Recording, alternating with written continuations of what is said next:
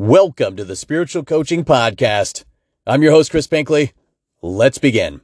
Episode 111 Only the Ego Thinks It Knows That Which is Purely Experiential. This is a bit of a complicated or convoluted topic. It's difficult to succinctly, uh, you know, uh, encapsulate what it is that I'm trying to uh, illustrate for you in this episode in a singular sentence to sort of you know it's it's it's very difficult to create a, a, summation of of what I'm talking about but you'll you'll understand very in in short order. And the the thing I see people doing in life in the world is attempting to sort of usurp somebody's experience and repackage and box and label it in a kind of an unconscious projective kind of uh, sort of a way. And it's generally somebody saying something to somebody who's had a life experience that there's there's no way that person A is attempting to encapsulate or box and label person B's life experience when there's no way they could possibly even begin to understand it you know, of course, life death struggle being the, the, the number one thing. Uh, you know, relationship issues are usually, or uh, financial hardships are usually number two, and then relationship would be number three.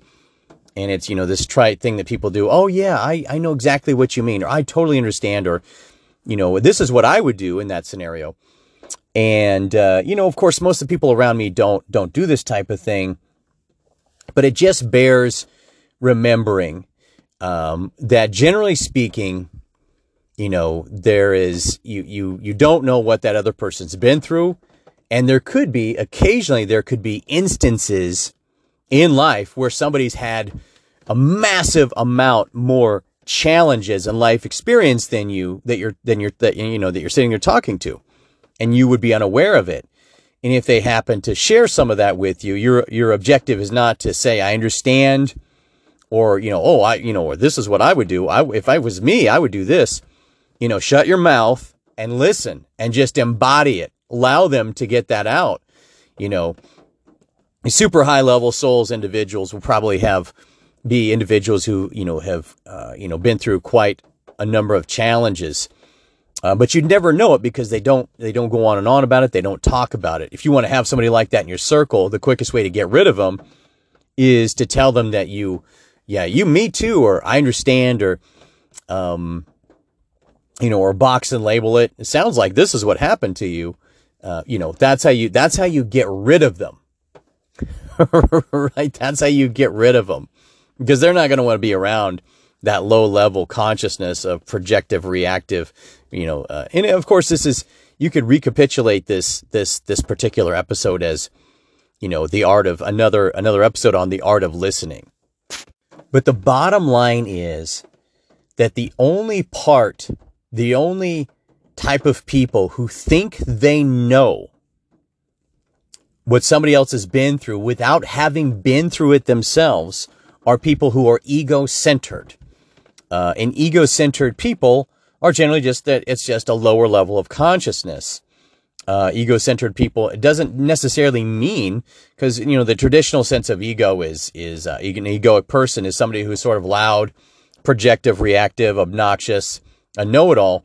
An ego-centered person could also be spiritually, you know, a spiritually ego-centered person, right? Um, who sort of subtly thinks they know more than you, conniving, um, and is slightly, slightly either patronistic or condescending. Um, Right. So that you know, it, it, doesn't mean any one thing. It just means that this. It, the, the bottom line is, it means the small self is running the show. Right. So you know, you talk to somebody, and the small self always thinks it's the big self. You know, I'm this. You know, this big. I'm this authoritative person. I'm. I know more than you. I'm gonna. Right. That's a sign of the small self. And so, you know, the bottom line here is, you know, you can't know what somebody else has been through. If you haven't been through it yourself, you haven't walked those shoes, humble yourself and be grateful you don't know because you wouldn't want to know. You wouldn't want to know. And I'll be honest with you, you know, I evolved from very low, low levels of consciousness in this incarnation from, you know, the first almost 30 years of my life being virtually completely unconsciously reactive, pretty obnoxious, self-serving, never aggressive or anything like that. Mm-hmm. Just, just, just obnoxious, just self-servingly obnoxious and oblivious to how my actions affected people around me. And there were probably many instances where I, you know, likely projected some low level, you know, crud onto people who had much more life experience than me and then wondered why I could never get these high level people around me. You know, so I've, I've been there, done that. You know, I, I, just being in, you know, full transparency is that I evolved from that. And, you know, there even could be some of the karmic repercussions I faced could be from, you know, saying really low level idiotic things to people who had been through, you know, much more than I could possibly imagine at that time. Of course, you know, life or God or spirit served up to me insane levels of limitation and, and, and battles and challenges beyond what I would have ever conceived possible for somebody to survive.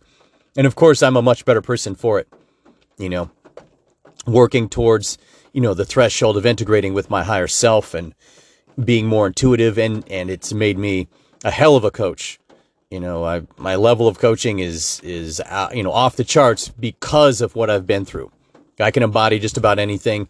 I can hear just about anything. You know, there's nothing somebody could say to me that will faze me, right? You know, I've developed the deepest level of listening possible where, bef- you know, before you're not incarnate anymore, while you're still incarnate physically. But I attribute that to massive amounts of egoic diminishment. Um, so, you know, I don't pull back from my skill level. I'll, I'll you know, I, I'm, I'm, you know, I can tell it, but I'm also not identified with it. I understand that there there are deeper levels of truth for me to experience, and I'm not going to allow the small self to usurp my experiences and recapitulate them into an egoic identity. I'm going to continue to remain humble, you know, which is what I suggest for people. To you know it's there you know you can be confident and humble at the same time. It's possible. The two the two states can coincide and and and make you you know one hell of an operator you know, one hell of a, a you know, a, a, an entrepreneur, somebody who achieves things, however you want to look at that. You know, somebody that people, a leader, people, somebody that people go to, you know, for advice, right? So a little bit of a, an unorthodox episode here, but it's just a good awareness. Remember that only the ego thinks it can possibly know and embody what somebody else has been through right? So just just a friendly reminder. As per always, if you're interested in setting up a consultation for coaching, hit me at christopherpinkley.com. Fill out the work with Chris. And uh, until next time, take good care.